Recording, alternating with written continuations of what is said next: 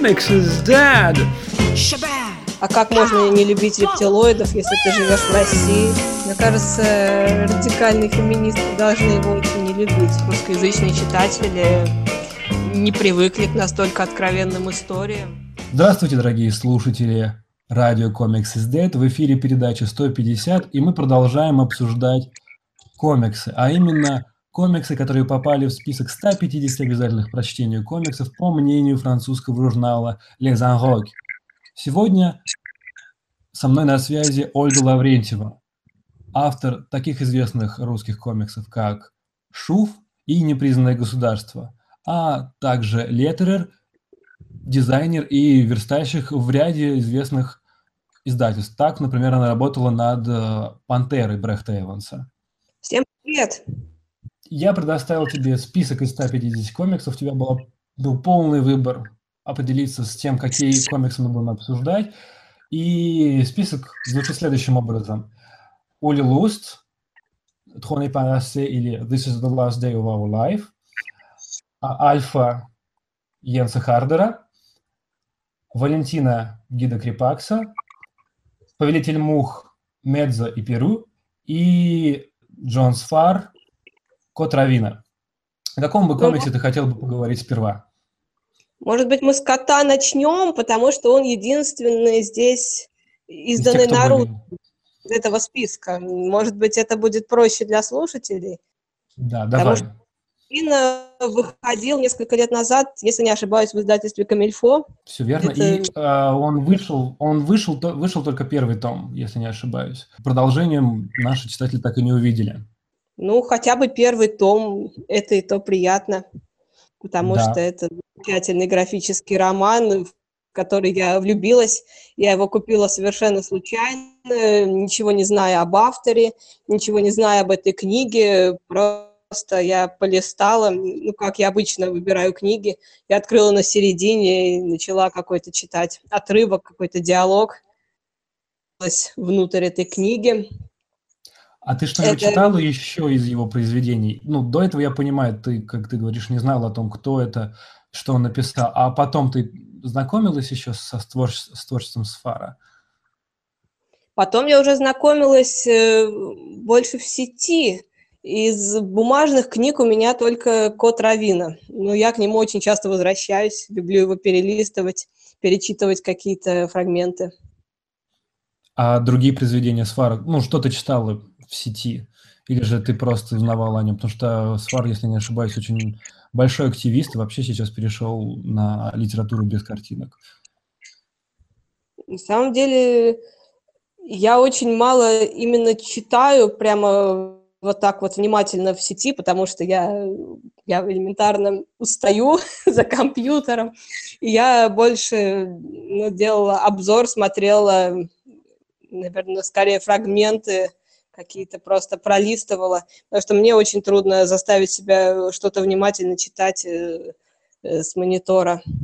Но у него очень, э, у него очень интересная судьба, если смотреть на его литературное наследие, потому что он со временем начал меньше и меньше рисовать в своих книжках и больше писать. То есть книжки стали выходить в мягком э, переплете малого формата, и в основном содержали его пропись. Ну, то есть это достаточно сложно читать. И сейчас он выш, выпустил уже несколько книг, которые отдельно как литературное произведение, то есть это романы, рассуждения, а не как книги.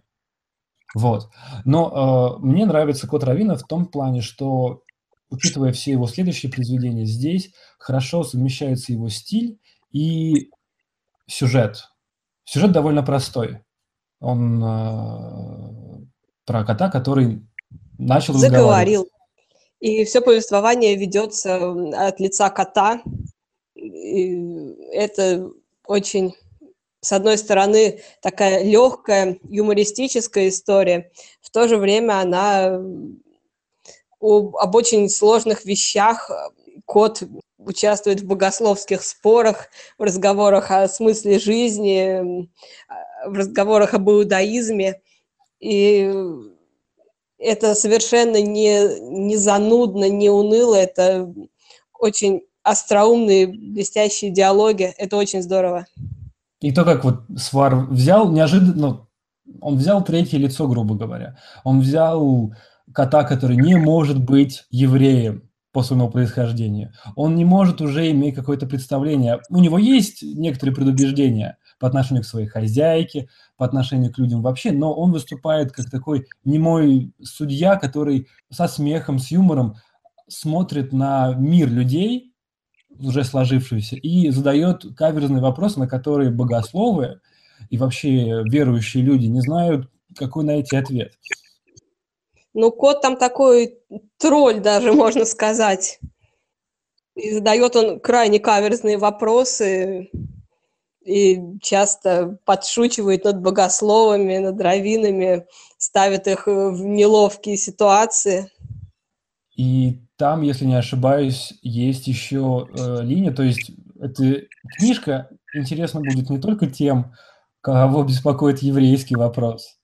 Там также идут разговоры с мусульманами, также мы встречаемся с э, героем, который бежит из России, как раз-таки в тот период, когда э, царя уже нет, но советская власть не пришла к власти.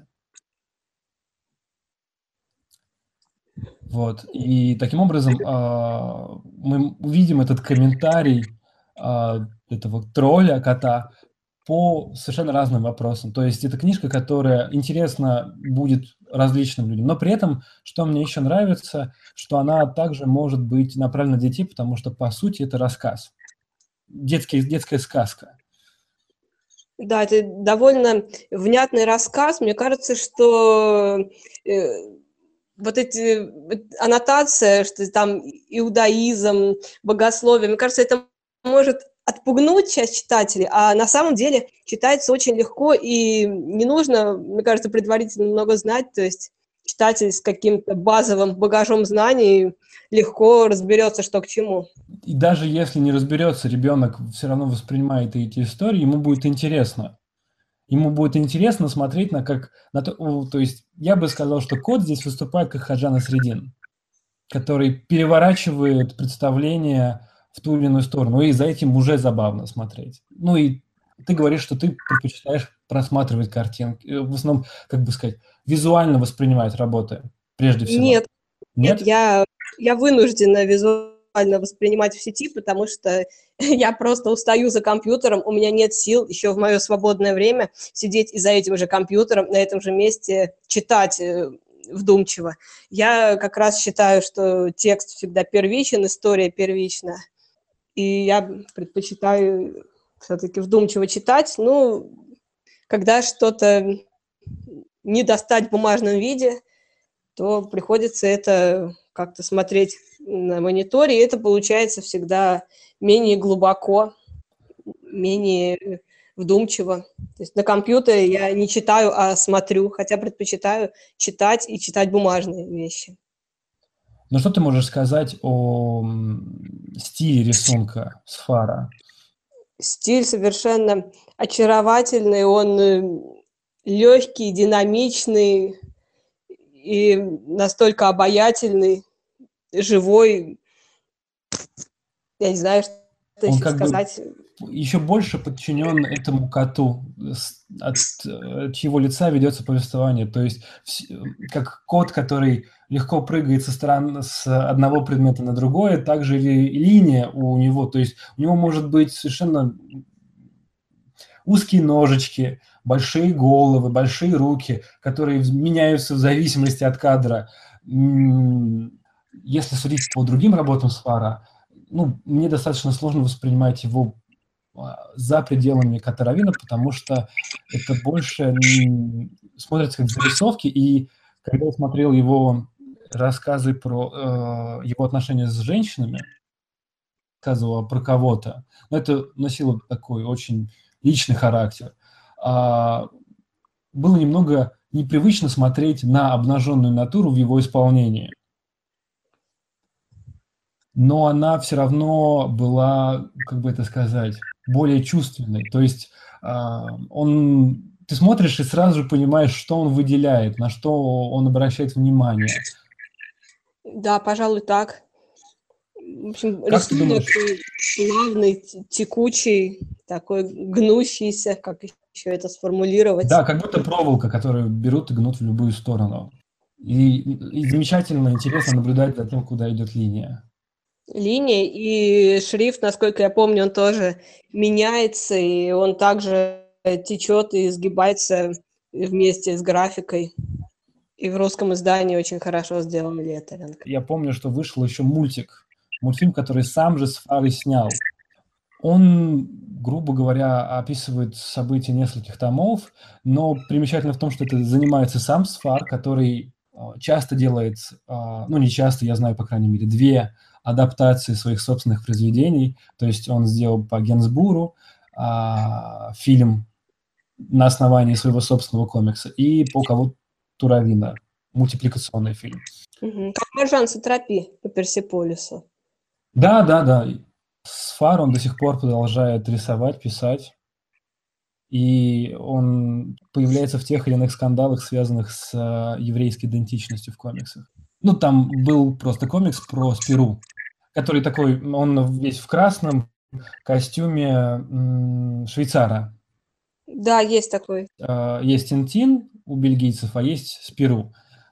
Они такие представители двух разных школ. И когда пере, ну, как бы шел перезапуск э, Спироси, так можно сказать, была одна история про то, как Спиру э, должен э, работать в отеле, который оккупирован немцами. То есть он должен работать на немцев. А, до этого Спиру вообще не касался политических тем. А тут решили подойти к этому серьезно. И там была сцена, в которой Спиру убегает от немцев, которые раскрыли его. Он бежит по крышам домов, и в, одном, в какой-то момент открывается окно, его пускает девушка, и у девушки на груди звезда Давида. Задает ей разные вопросы, мы понимаем, что, по сути, перед нами Анна Франк. Но нигде об этом открыто не говорится. И когда они прощаются, она появляется где-то на двух страницах максимум. Она говорит, можешь поцеловать меня, никогда не целовалась с мальчиком. И это вызвало очень большой протест со стороны Сфара в том числе, что еврейский народ показан так банально, и икона всех страданий Холокоста, Анна Франк, была представлена простой девчушкой, которая, которая интересует поцелуй мальчиков. Ну, а этот комикс делал Ян и Шварц, если не ошибаюсь. Вот, то есть Сфар – это не просто, как сказать, личность, которая создает комиксы, это человек, который очень активно участвует в жизни а, европейской комикс-тусовки, грубо говоря. Время на это находит еще. Успевает я не представляю, как. Где люди берут время на все это, я не понимаю. Ну, ладно. Ты меня тоже удивляешь. Ты меня удивляешь тем, что ты участвуешь во многих проектах. То есть ты автор самого лучшего, по мнению многих критиков, комикса на русском языке, русского комикса оригинального 2016 года, Шуф. Но при этом ты не сидишь у себя где-то далеко, а ты рисуешь пинапы для Низигатора. Ты сделала прекрасную картинку к Корта Мальтезе. Ты тоже постоянно находишь время для участия в не для создания, ну то есть ты не сидишь, закрывшись и создаешь свою книгу, а все равно участвуешь в жизни комикс-сообщества. Да, у меня совершенно противоположное впечатление. Мне как раз кажется, что я сижу закрывшись, и я очень мало в реальности с кем-то общаюсь. У меня очень узкий круг людей, с кем я часто вижусь, и, и Пинапы, на самом деле много времени не занимают. Я очень быстро рисую кисточкой. Шух-шух-шух и готово.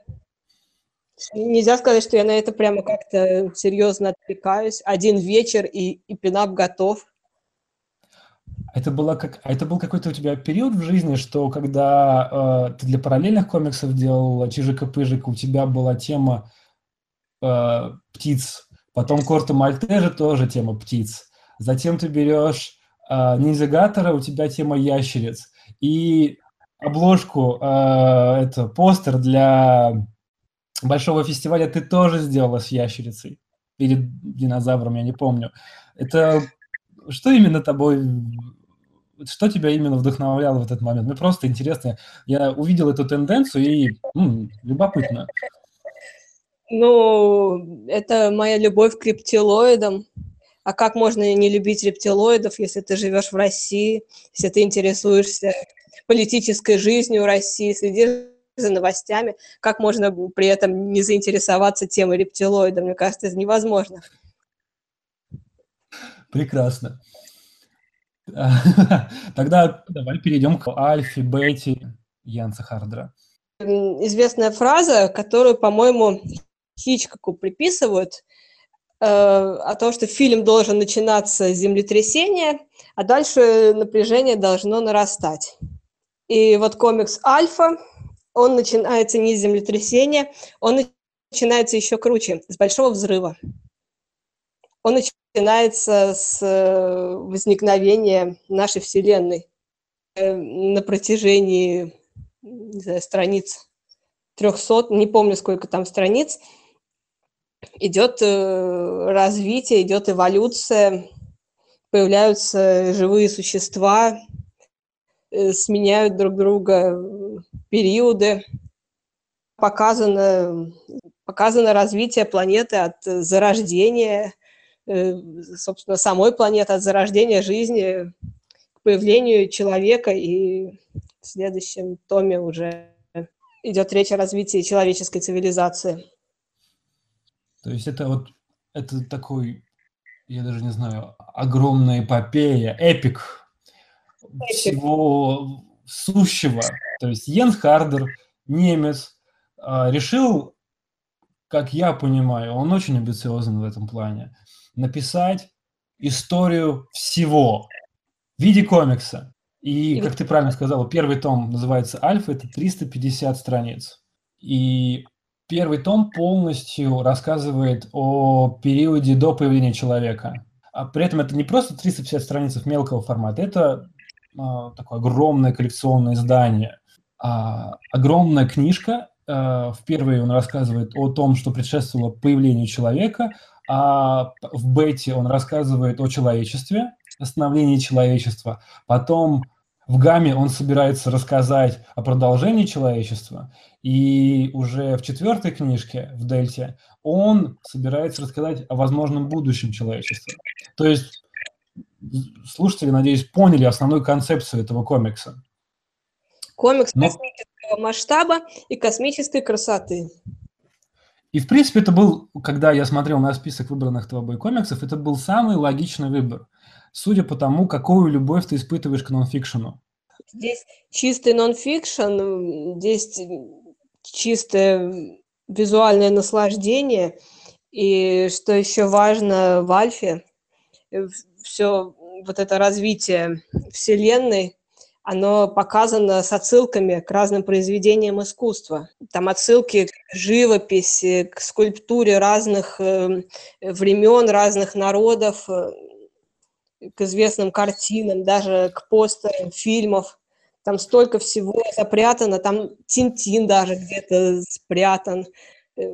И он все это делает не просто как отсылку, то есть, например, эм, когда он рассказывает, это очень интересно, когда он рассказывает о концепции души, при этом, чтобы понять, что он рассказывает, а, страница полностью состоит из картинок.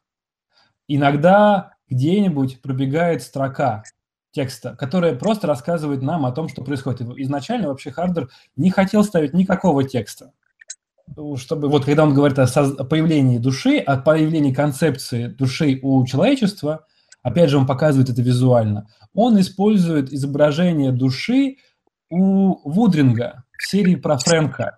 У него также есть, э, например, вот как ты сказала, Тинтин, странички из э, Крэга Томпсона. Это именно что иногда зачастую очень неожиданные ассоциации, которые приводят к ему к тому, чтобы рассказать о чем-то, э, показать ту или иную сцену, которая его интересует.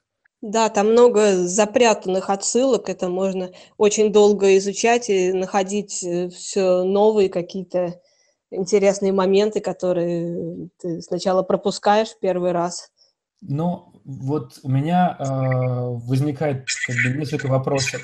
Зачем? Ну, точнее, первый вопрос, зачем он это делает? Зачем он, как ты думаешь, зачем он решил сделать в виде комикса такую огромную работу, если можно сделать, если уже у нас есть документалки, у нас есть э, это все можно было бы проявить в мультипликационном стиле.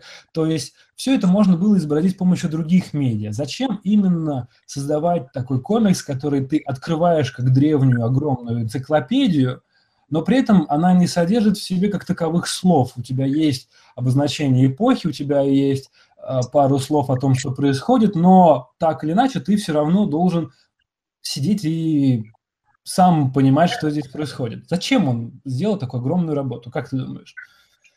Ну, я могу только предположить э, за него. Мне кажется, он сделал ту книгу, которой ему лично не хватало, которую он хотел, хотел бы увидеть, хотел бы, может быть, держать в руках. Может быть, это была его мечта. Если он э, художник комиксов, то он мыслит именно комиксом, мыслит э, э, вот этим сплавом кар э, картинки и текста, мыслит последовательностью картинок даже чаще. И когда он изучал историю мира, он, возможно, у себя в голове это представлял именно вот так, как последовательность картинок. Это его, может быть, способ восприятия событий он создал нечто удивительное. Тут, как ты правильно сказала, то есть он ставит между, рядом друг с другом пару кадров, они ну, смотрят, э, если на них смотреть на, вместе на странице, они уже создают нечто новое. То есть появляется некоторая связь между этими картинками. Это не, при этом не как в кино, где один идет за другим, и таким образом мы получаем монтаж. Э, как тот же самый Хичкок говорил, перефразирую кого-то из древних, то есть там, если вы покажете довольное лицо и обнаженную девушку, вы поймете, что человек извращенец. Если вы покажете доволь... то же самое довольное лицо и маленькую девочку, вы покажете, что это еще больше извращенец перед нами. Да. А здесь в чем прекрасен комикс, вообще формат комикса? Тем, что ты можешь... Э, а то, что у него нет слов, у него... Ты движешься обычно направляющей силой слева направо, сверху вниз.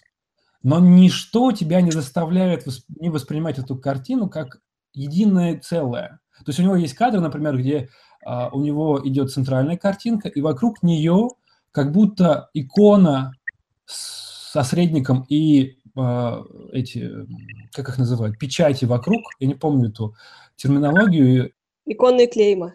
Вот, клейма, точно, клейма. И эти клейма, они а, все, в принципе, составляют историю, которую мы можем читать слева на, а, по часовой стрелке, но при этом каждый из них соотносится по отдельности с посредником. И этого добивается Хардер. И как ты можешь оценить его стиль э, графически? На что он похож? Что он тебе напоминает? Это довольно такой странный вопрос, что он мне напоминает. Он, э, конечно, напоминает где-то и стили э, других художников. Но в первую очередь это отточенный, выверенный стиль, где нету ни одной случайной линии, где все про просчитано, высчитана геометрия каждого кадра, нету вот этой вот э, свободы раздолбайства того, что у Жоана Сфара, например, в предыдущем mm-hmm. комиксе здесь э, просчитан, наверное, каждый миллиметр, все очень продумано. И мне еще забавляло то, что он, от того, что он часто использует другие материалы, отсылки. И поэтому Альфа, к тому же, как мне кажется, является лучшим произведением, потому что, ну, наверняка у него нет очень много документальных материалов о том, как выглядела Земля до нас. Ну, то есть, когда он рассказывает о человечестве, он показывает те или иные артефакты те или иные картины. А когда он рассказывает о доисторическом периоде, ему приходится либо самому изобретать, либо же использовать ну, кадры из документалок или же известные кадры, например, там кадр с Годзиллой, когда он говорит о динозаврах. Как бы так, появление огромных рептилоидов на Земле. Я не уверен, что Годзилла является рептилоидом, но это вопросы к лору. А, он перерисовывает эти кадры, но при этом он их немного изменяет. То есть он изменяет их, а, чтобы вот еще, чтобы прояснить слушателям, а, все страницы выпол- выполнены в бихромном а, стиле. То есть у нас есть черный, у нас есть белый, и еще есть третий цвет, ну, если черный и белый считать цветами, третья печать, третья краска, вот, если так сказать. Хотя белый не краска. Ладно, я сейчас запутаюсь. Ну, в общем, есть третий цвет, а, и зачастую это цвета, которые использовались в комиксах там 60-х, 70-х годов, Барбарелла, когда нужно было хотя бы какой-то цвет сделать. То есть это такой э, бирюзовый, э, светло-оранжевый. От главы к главе этот э, второй дополнительный цвет меняется, и, насколько я помню, они образуют такую полоску из разных цветов. Да, если смотреть на книжку э, со стороны, то есть если ее поставить другой стороной на полку, то можно увидеть э, равной толщины различные полоски цвета. Но при этом, знаешь, я раньше думал, что он это все делал. Я читал сперва все это в цифре, а потом нашел печатный вариант. Сперва я думал, что он делает это намеренно. Какой-то есть смысл, потому что заливка самая обычная. То есть Э, нету никаких там переходов, темнее, светлее этого тона. Везде один и тот же тон. И я думал, что есть какой-то в этом смысл. Переход от одной темы к другой. На самом деле все достаточно банально. Он менял цвет в зависимости от того, какая это была тетрадка. То есть, если посмотреть сверху, тетрадка заканчивается, и у нас меняется цвет, потому что так было намного легче сделать в типографии. Да, это связано с технологией печати, с финансами, если листать книгу, то это становится заметно. Потому что книга, она очень должна дорого, дорого стоить. То есть он выпускается э, в Акт Сюд, который выпускали Пантеру, и э, Ляунде, другое издательство. И если я не ошибаюсь, ты читал его другие книжки? Нет. Он выпустил Левиафана. А, это очень похоже на то, что произошло потом, что мы видим в Альфе. Но в Левиафане он рассказывает об огромном, он просто, грубо говоря, пересказывает историю Моби Дика. И показывает нам это огромное существо, которое борется с людьми и морскими гадами. Слов нет. Единственное, что у нас есть, это эпиграфы перед каждой главой. И эпиграфы уже даны на английском, французском, немецком, китайском. А, то есть на основных языках для того, чтобы это можно было потом легко распространять. Не нужно было еще раз все это печатать на другом языке. То есть, э, да, он очень хитрый. И это как раз-таки еще, еще больше показывает, ну, извините меня за такой стереотип, его немецкую сущность. Потому что, как ты уже сказала, у него все размерено в кадрах, но при этом он экономит и использует все с умом. Вот. И возвращаясь опять еще к стилю его, мне его стиль еще напомнил м, гравюры немецкие. Очень строгие, не позволяющие никакой экспрессии. Да, в то же время, если листать Альфу, то книга кажется очень экспрессивной, безумной, с, с удивительной там композицией, со сменой цвета, впечатление такой иррациональности и полета фантазии, да, но когда всматриваться, понимаешь, что все это очень-очень тщательно продумано. И мы в паблике повесим у себя первые страницы для того, чтобы вы поняли, насколько это большой размах. И если не ошибаюсь, что книжку, кажется, можно найти в питерской библиотеке комиксов. Правильно есть, говорю? Есть она там. Посм- зайдите туда, посмотрите, даже если вы не понимаете, что там написано. К тому же, после каждой главы у него еще есть такое детальное объяснение того, что произошло. Но намного интереснее читать это, не понимая текста. Потому что, мне кажется, он изначально и хотел сделать это без слов, но потом издатели сказали, ну как ты выпустишь книгу без слов? Вообще люди запутаются, не поймут, это будет просто огромная книга с картинками. Вот, так что не стесняйтесь, посмотрите на это произведение, это уникальная вещь, она, он получил уже на немецком биеннале премию за свою работу, а, они, на него часто ссылаются, просто его не часто можно встретить, потому что это очень массивное издание. И это такой нон-фикшн в чистом виде.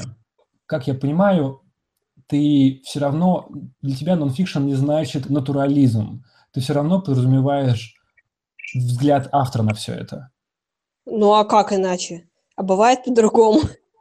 Не, ну есть, например, натуралисты, которые вот старались э, полностью избавиться от самого себя, то есть показать историю такой, какой она есть.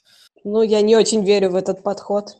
Но вот когда ты говоришь про нонфикшн, может быть, ты все-таки являешься больше представителем автофикшена, автовымысла, то есть такая автобиография и вымысел. Или же это нонфикшн в чистом виде? Ну, я не знаю, бывает ли нонфикшн в чистом виде, потому что всегда, все равно это субъективный взгляд. И одну и ту же историю разные свидетели, как известно, всегда рассказывают по-разному и могут получиться в результате совершенно разные версии. Не особо верю, что можно рассказать совершенно объективно, минуя себя и свое восприятие. Если смотреть на твое э, творческое развитие, то что ты писала раньше и э, что ты писала недавно, напрашивается вопрос к тому, что именно ты ищешь в своих книжках. То есть всякий раз ты э, смотришь на тот или иной элемент. То есть непризнанное государство это было достаточно далеко от тебя. А затем ты снова вернулась к себе, ну, грубо говоря, к себе. Ты, наоборот, обратила внимание максимально на себя, на, ты обратилась к своим детским воспоминаниям. И твоя следующая книга, она тоже будет носить личный характер, либо же ты будешь рассказывать о событиях, которые не связаны с тобой. Мне кажется, что все мои книги очень личные, просто по-разному личные. Еще важный момент, что я могу планировать э, одно, э, собираться заниматься, допустим, я собираюсь заниматься какой-то темой, но обстоятельства складываются так, что я начинаю работать над чем-то другим. Вот так было с процессом 12. Я не думала, что я пойду в суд, буду судебное разбирательство рисовать, этот ужас, это уныние, тоску.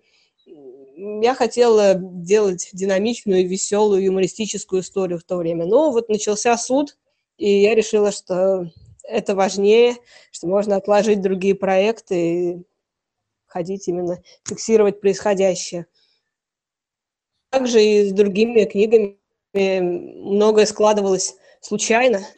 Ну да, ты рассказывал о том, что э, на шуф тебя подтолкнуло то, что твой брат нашел ваши старые комиксы, которые вы делали в детских тетрадках. Ну, они не терялись, они там же хранились под матрасом, где они лежали с самого начала.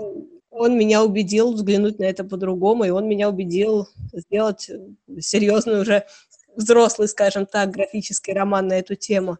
Потому что я не сразу увидела в этих тетрадках потенциал для большой толстой истории, а вот он увидел. И вот книга, которая у тебя сейчас выходит? Сейчас как раз стадия уже рисования, то есть сценарий у меня весь написан, вся эта книга, она выстроена в голове, она выстроена в индизайне, и я уже потихоньку в свободное время рисую страницу за страницей, но я рисую на, на бумаге кисточкой и потихонечку добавляю туда страницы. И сколько уже страниц? Из скольки? Или ты даже не знаешь, сколько в конечном счете будет? Больше двухсот. Я готова в районе 50, 60, не так много пока. Я стараюсь работать э, в том, в том порядке, в каком страницы будут в книге располагаться. Незначительные изменения, они возникают по ходу дела. Э, какие-то детали отваливаются, какие-то детали неожиданно добавляются, но это не меняет историю принципиально не переписывается целиком какая-то глава. А что для тебя важнее всего в, в истории? Ну, вопрос.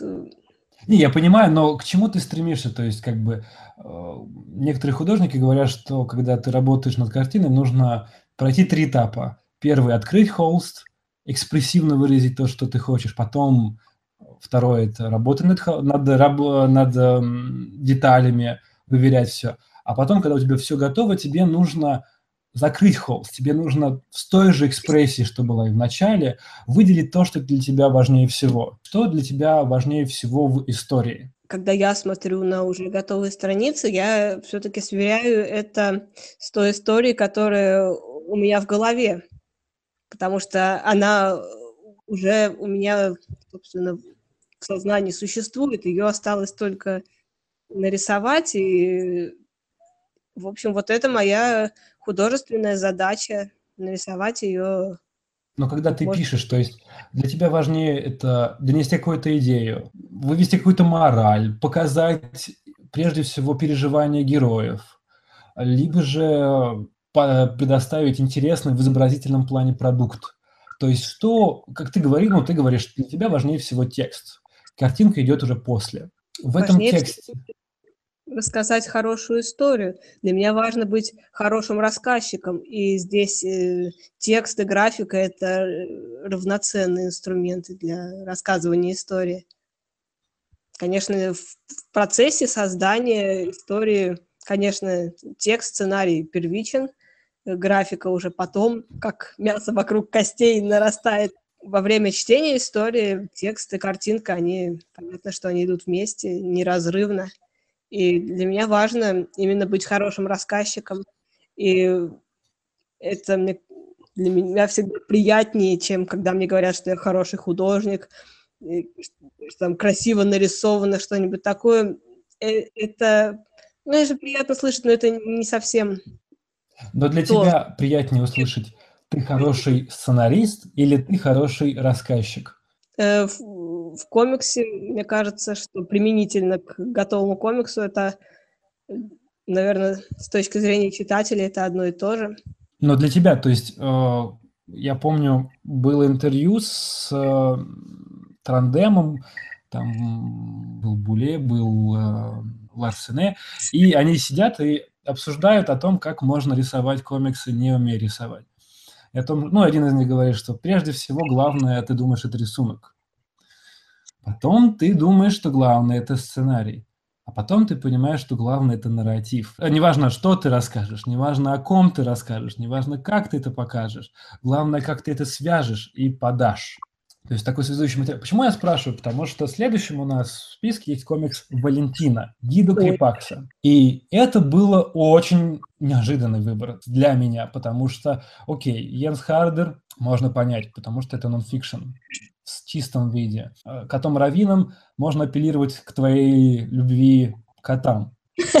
Ну, Валентина, э, в графическом плане я понимаю, что ты взяла у гида Крипакса, но вообще ты как человек, который, в принципе, никак не раскрывает, ну как, грубо говоря, никак, все, все равно ты раскрываешь в некотором плане сексуальность, взяла эротического автора, в произведениях которого творится не весь что, в которых сложно уследить вообще за тем, что происходит, где кончается видение, где начинается реальность, и вообще является ли эта реальность на самом деле настоящей, а не плодом воображения одного из героев. Почему ты выбрала эту книжку и чем она хороша? Мне кажется, что Крипакса и не так важно, где граница между реальностью и безумием. Надо, наверное, для читателей немножко рассказать, что это за книга. Это серия комиксов итальянского автора, которая выходила сколько там, десяти, несколько десятилетий. Вот Валентина – это героиня комикса с внешностью актрисы Луис Брукс. И очень сложно рассказать о сюжете, потому что это, да, это огромная серия с самыми разными историями, детективными, приключенческими, с уклоном в психоделику и в эротику. То есть, чтобы э, читатели поняли, в принципе, у нас есть пролог, который объясняет нам о том, что данные персонажи являются переиначиванием существующих. Грубо говоря, если вы хотите, это по типу хранителей Алана Мура. Гиду Крипакс взял уже существующих героев и представил их в своем собственном произведении.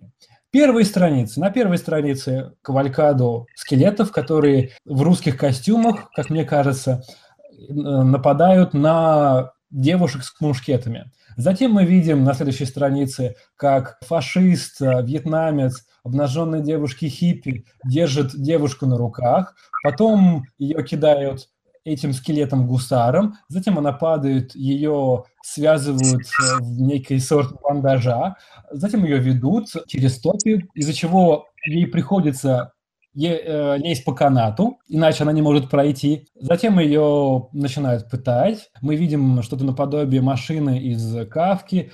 Ее мучают, на ней сидит какая-то странная обезьяна, и в конечном счете она просыпается, и мы узнаем, что она на самом деле фотограф, который проспал сессию. Потом она встает, начинает фотографировать модель. Дальше идет нормальная история.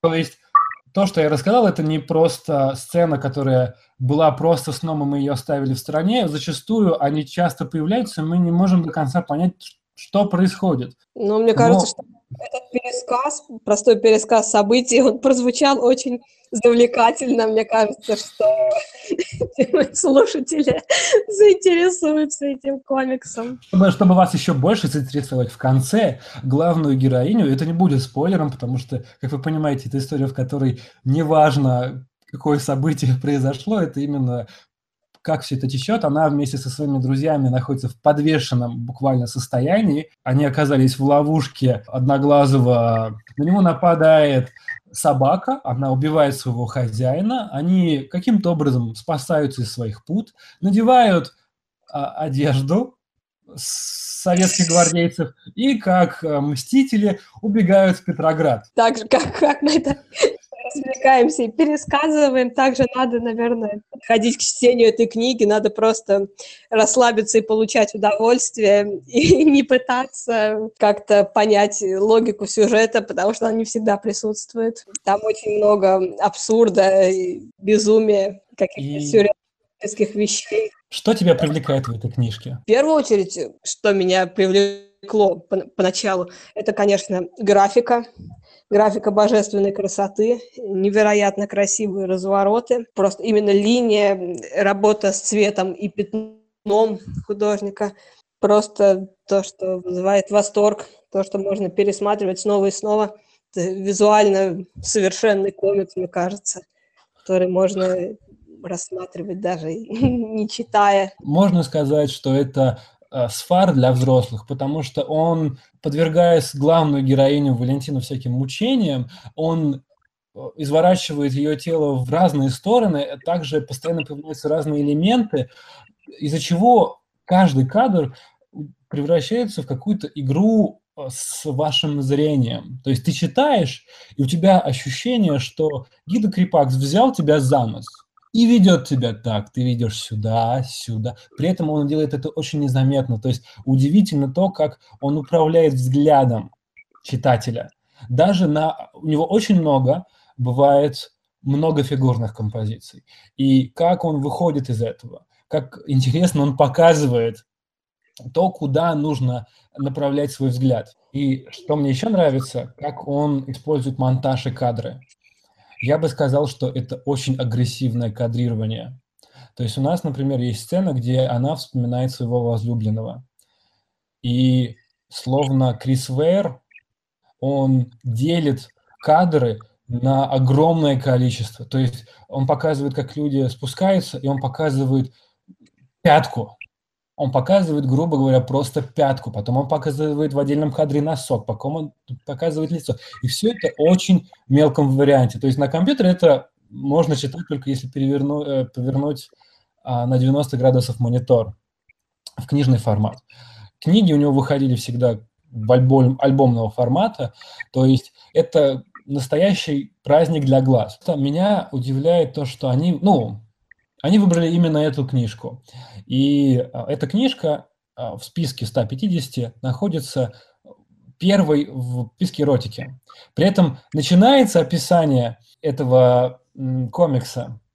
Вы не найдете в этом комик, в этом списке банальности Мила Монары. И это правда, потому что все комиксы, которые относятся к эротике, которые вы здесь увидите, они очень небанальные по тому, как они графически показывают. То есть Некоторые из них очень эротические. И это удивляет Валентине, потому что Валентина является наименее эротичной историей. То есть, если смотреть его другие комиксы, мы там видим постельные сцены, которые постоянно происходят. Героини часто обним, э, предстают в обнаженном виде. Здесь я могу э, по пальцам посчитать сцены, когда мы видели обнаженную грудь главной героини. Ну да, не так ну, много, конечно, поз завлекательных, но супер откровенной эротики действительно немного.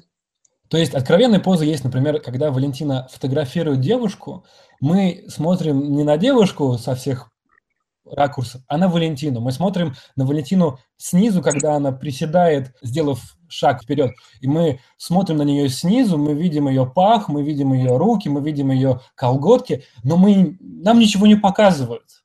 Нам показывают, как она потом извивается в попытке уловить нужный ракурс для того, чтобы сфотографировать эту девушку. Но опять-таки, эротика именно в самой позе. Меня это очень сильно удивляет в том плане, что в данном случае получается, что он попал как в эротику просто потому, что он не стеснялся иногда показать женское обнаженное дело, тело. То есть он эстетически к нему относился, но при этом он не, как сказать, это был жанр определяемый комикс. То есть... Э, эстетически, мне кажется, там относится это, в принципе, его подход и к женской красоте, и к композиции, там, кажется, праздник эстетики. История следующая. У нас есть девушка Валентина, которая отправляется, у которой есть парень, обладающий какими-то сверхспособностями, проявляющимися в его неумолимом взгляде, который позволяет ему подчинять своей воле существ и они по воле судеб э, спускаются под землю. Под землей они узнают, что существует целое царство людей, которые... Это, ну, интересная концепция в том, что они нам всегда показывают их без глаз. Ну, то есть нам показаны только белки глаз. Указано то, что они слепые. Но при этом они могут своим взглядом подчинять своей воле земных жителей. И дальше начинается огромное приключение Валентины и ее молодого человека по этому подземному миру. Я не очень помню эти детали, кажется. Там, там очень много деталей. То есть в какой-то момент они вылезают э, на поверхность и оказываются в советской, даже не в советской России, а в, в, бело, в доме э, белого движения заброшенном, куда еще не пришли красные. И нам показано, как они ждут помощи. При этом они начинают вспоминать что было с ними в прошлой, ну не в прошлой жизни, что с ними было до событий этого комикса, что с ними произошло потом и так далее. То есть здесь очень много историй, но по сути истории нет. Такой полет фантазии, надо просто, надо просто радоваться. Я сейчас смотрю на два кадра, которые очень являются характерными для него, которые могут определить его. У него есть кадр, на котором объявляется тревога, и все по композиции напоминает Гернику Пикассо. То есть это, а, и это смотрится совершенно естественно в рамках стиля гида Крипакса. То есть представьте себе, какой стиль должен быть у него, чтобы а, стилизована немного а, картина Пикассо смотрел, не выпадала из общего ряда. И у него есть еще кадр, когда они вылезают на поверхность. Мы видим бардак заброшенного дома. И когда читаешь комикс, у тебя ощущение, что на каждой кадре царит бардак. Вещи просто валяются повсюду, то там, то здесь. Но потом ты, когда ты вглядываешься, ты улавливаешь, что все на самом деле на своем месте. То есть такое царство хаоса, организованного хаоса. Что, в принципе, проявляется в истории? Это хаос историй, которые вместе ничего не создают, но по сути являются одной цельной историей. Просматривая историю, они одеваются в одежды белых, которые остались в заброшенном доме, и они начинают фантазировать, вспоминать истории хозяев этих одежд. То есть они начинают издеваться друг над другом. Ну, они начинают издеваться опять над Валентиной. Она становится какой-то бедной девушкой, над которой, э, помыкают э, злые коммуняки или белые движения. Мне кажется, радикальные феминистки должны его очень не любить. У них в списке 150, у них еще есть, например, Пешах. Потом у них есть Форест. И это же самое настоящее, ну, это постоянно БДСМ. Здесь э, Валентина без своего разрешения или по согласию попадает постоянно в такие ситуации, что она оказывается привязана, оказывается в какой-то машине, подобной э, машине Кавки, и над ней издеваются. Мужчины в этих ситуациях ни разу не попадают. Попадает только красивая женщина. Представь, тебе нужно прорекламировать этот комикс феминистам. К чему ты будешь апеллировать?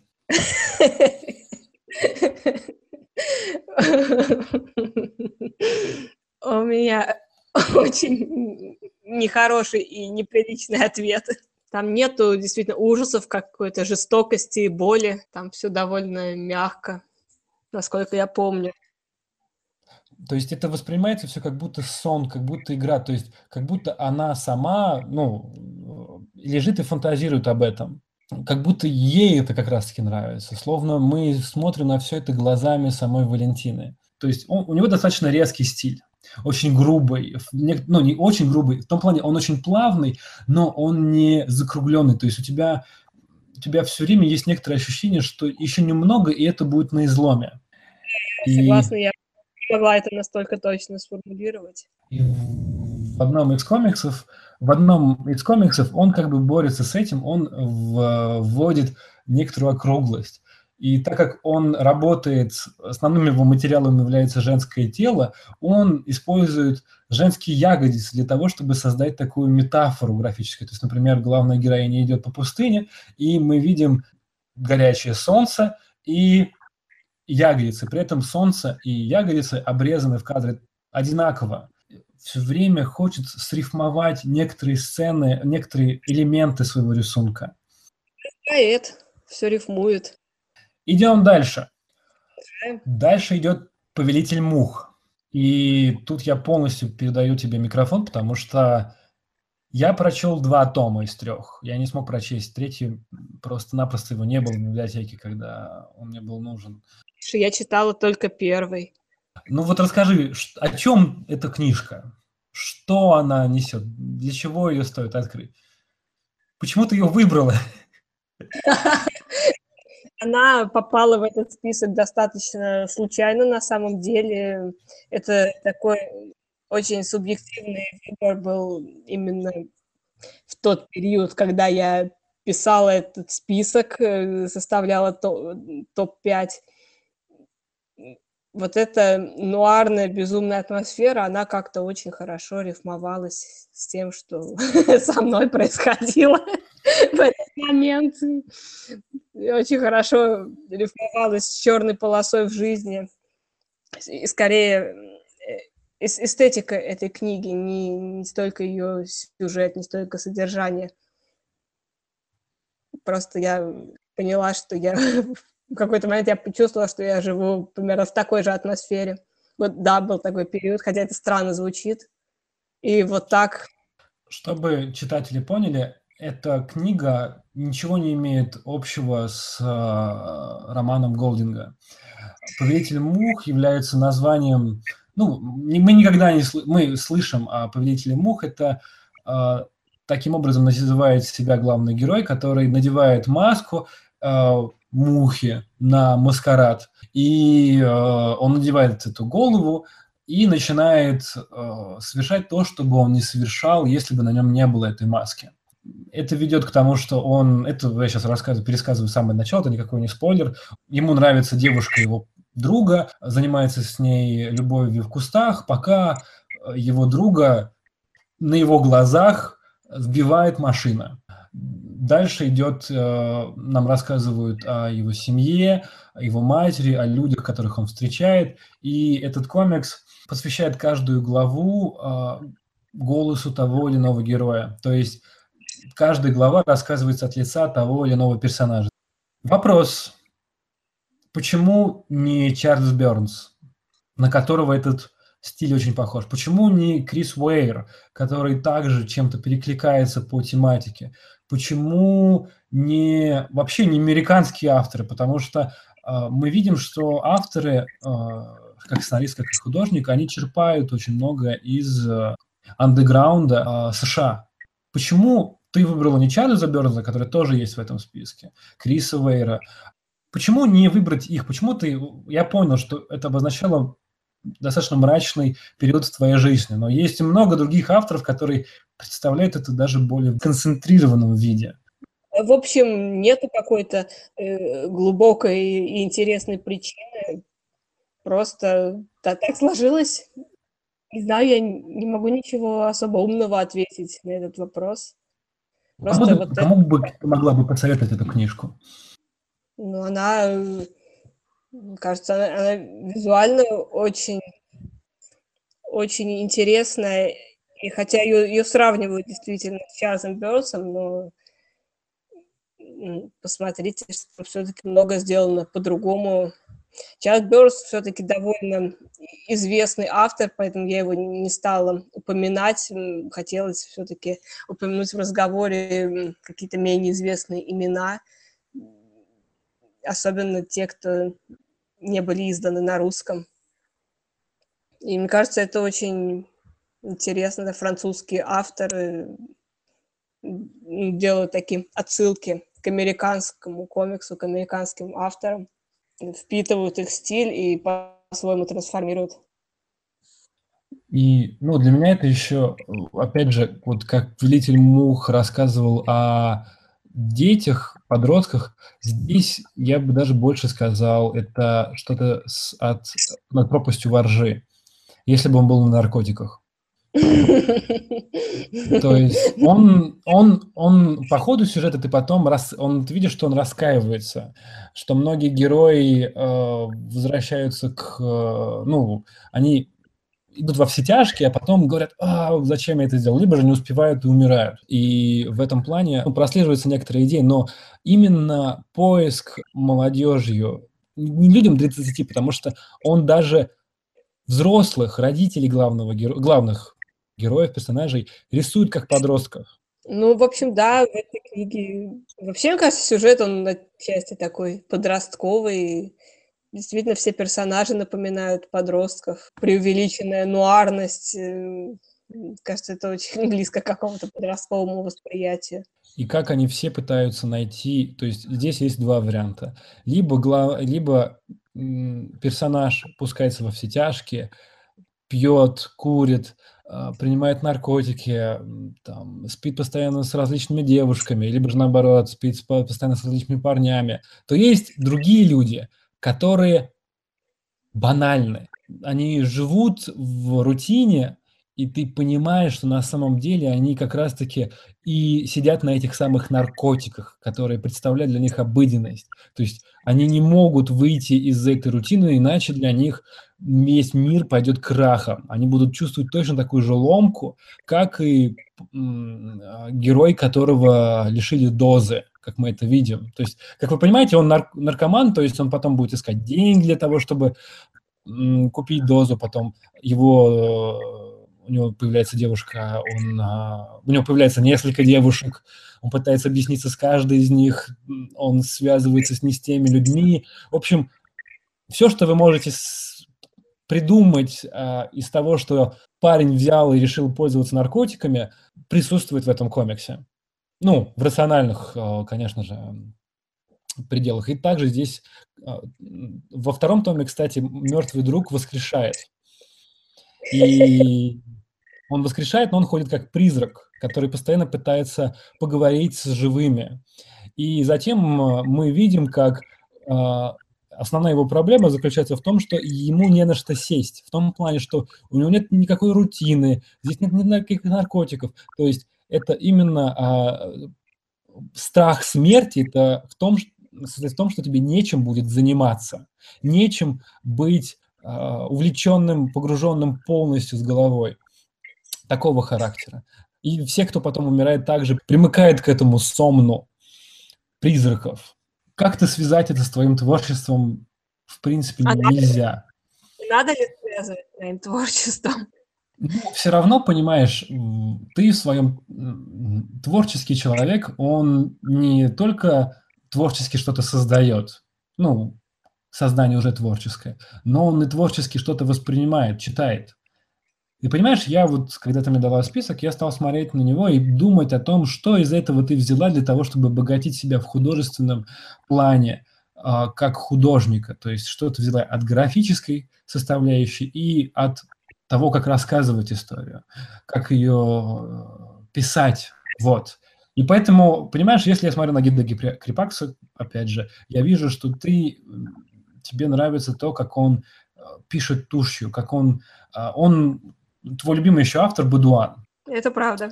И Бадуан это, можно сказать, Крипакс на минималках. То есть э, это более искренний. Бадуан редко рисует очень сложные многофигурные композиции. Достаточно очень достаточно все очень просто, легко, и все время чувствуется эта плавность линий, которые уводят твой взгляд в ту или иную сторону. И Бадуан и Крипакс, они перекликаются. И также ты перекликаешься в некотором плане с Бадуаном. Возможно. Потому что я его действительно очень люблю. Очень-очень жду, когда его книга наконец выйдет на русском. Ты, ты видела его комикс про Дали? Да, да, про Дали, да, про Дали знаю отличный. Я Причем просто... я не особо люблю, но как бы Дуан переработал образы Дали. У нас остался еще один комикс в списке.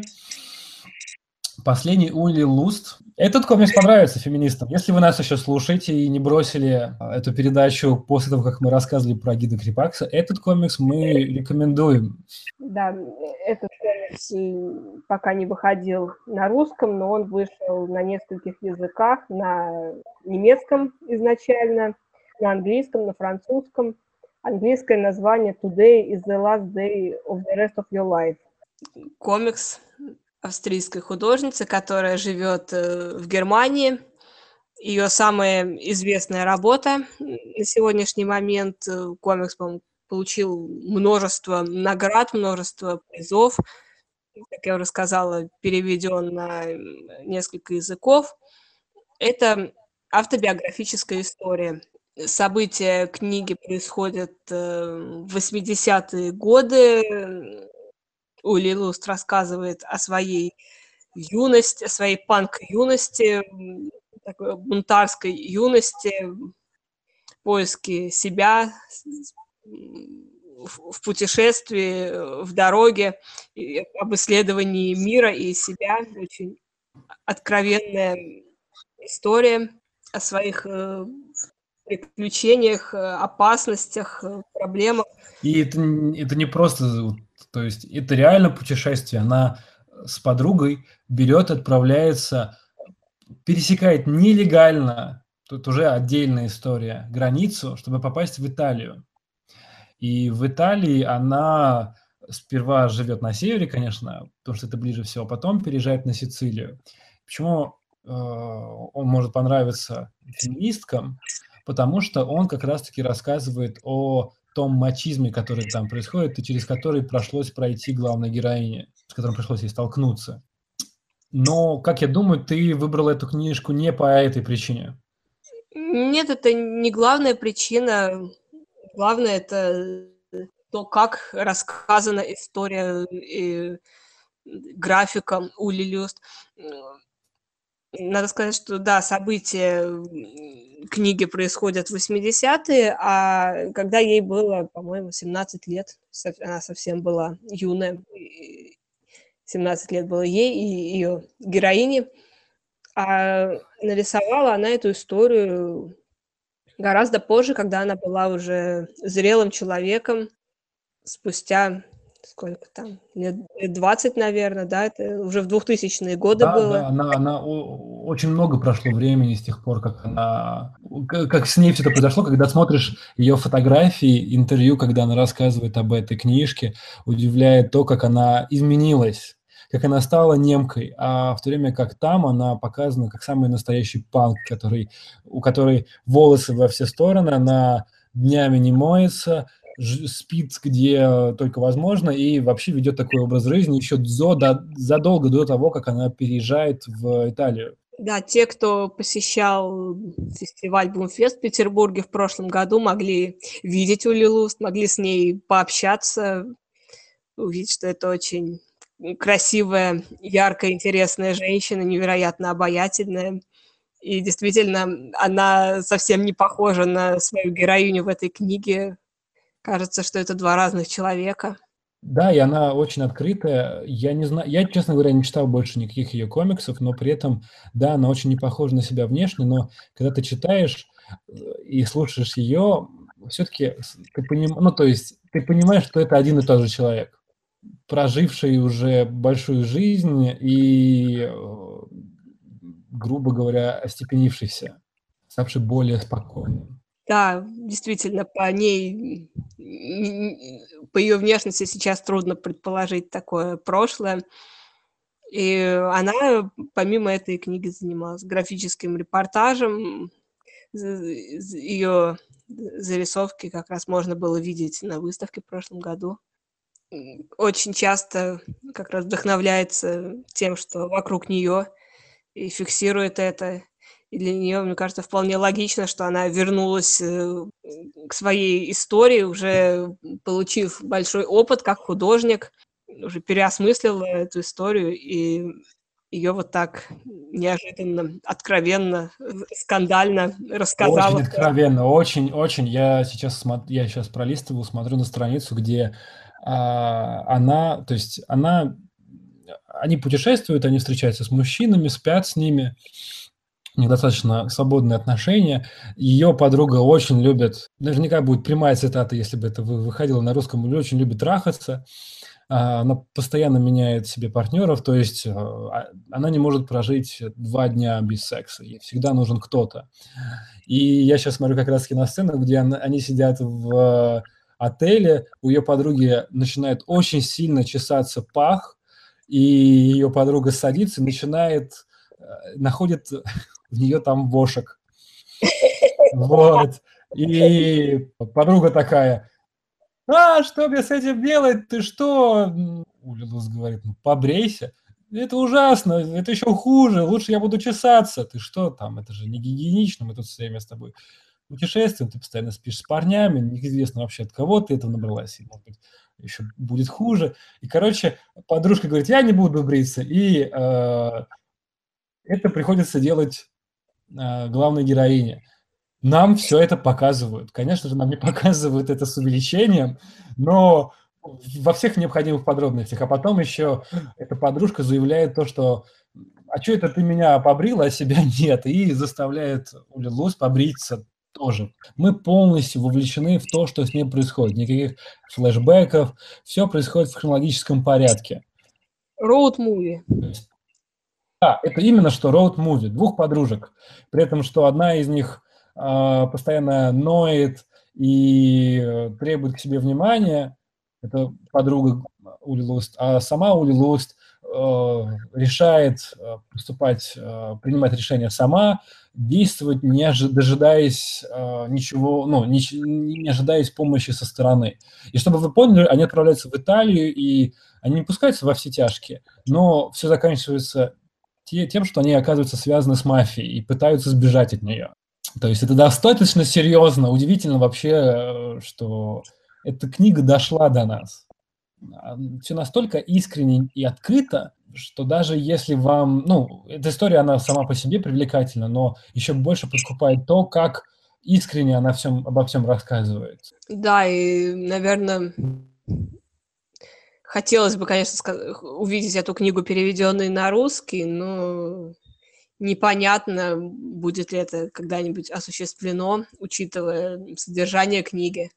Русскоязычные читатели не привыкли к настолько откровенным историям. Это вообще ну, это не в традиции русской классической литературы, которую все читали, что там как раз рассказывается то, о чем принято умалчивать и оставлять за кадром.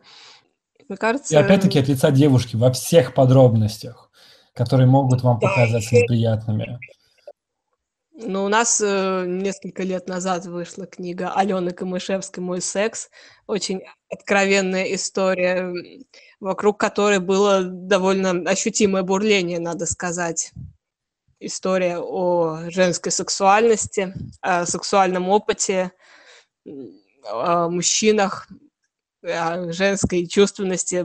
Очень откровенная, смелая история, но вот как-то она очень так обсуждалась неоднозначно, мне кажется. вот, в принципе, мы рассказали об этих пяти комиксах. Мы с Олей надеемся, что они, надеемся, таим надежду, что четыре из рассказанных с нами, нами да, даже пять все-таки появится на русском языке, потому что Код Равина не был опубликован полностью. У тебя есть еще что-нибудь добавить? А, не знаю. Мне кажется, я непривычно много для себя разговариваю сегодня. Обычно я молчу целыми днями. Большое спасибо тебе за то, спасибо. что согласилась на это и за то, что выбрала такие интересные комиксы. Ну, я надеюсь, что у нас получилась интересная беседа. Большое спасибо вам за внимание. До свидания.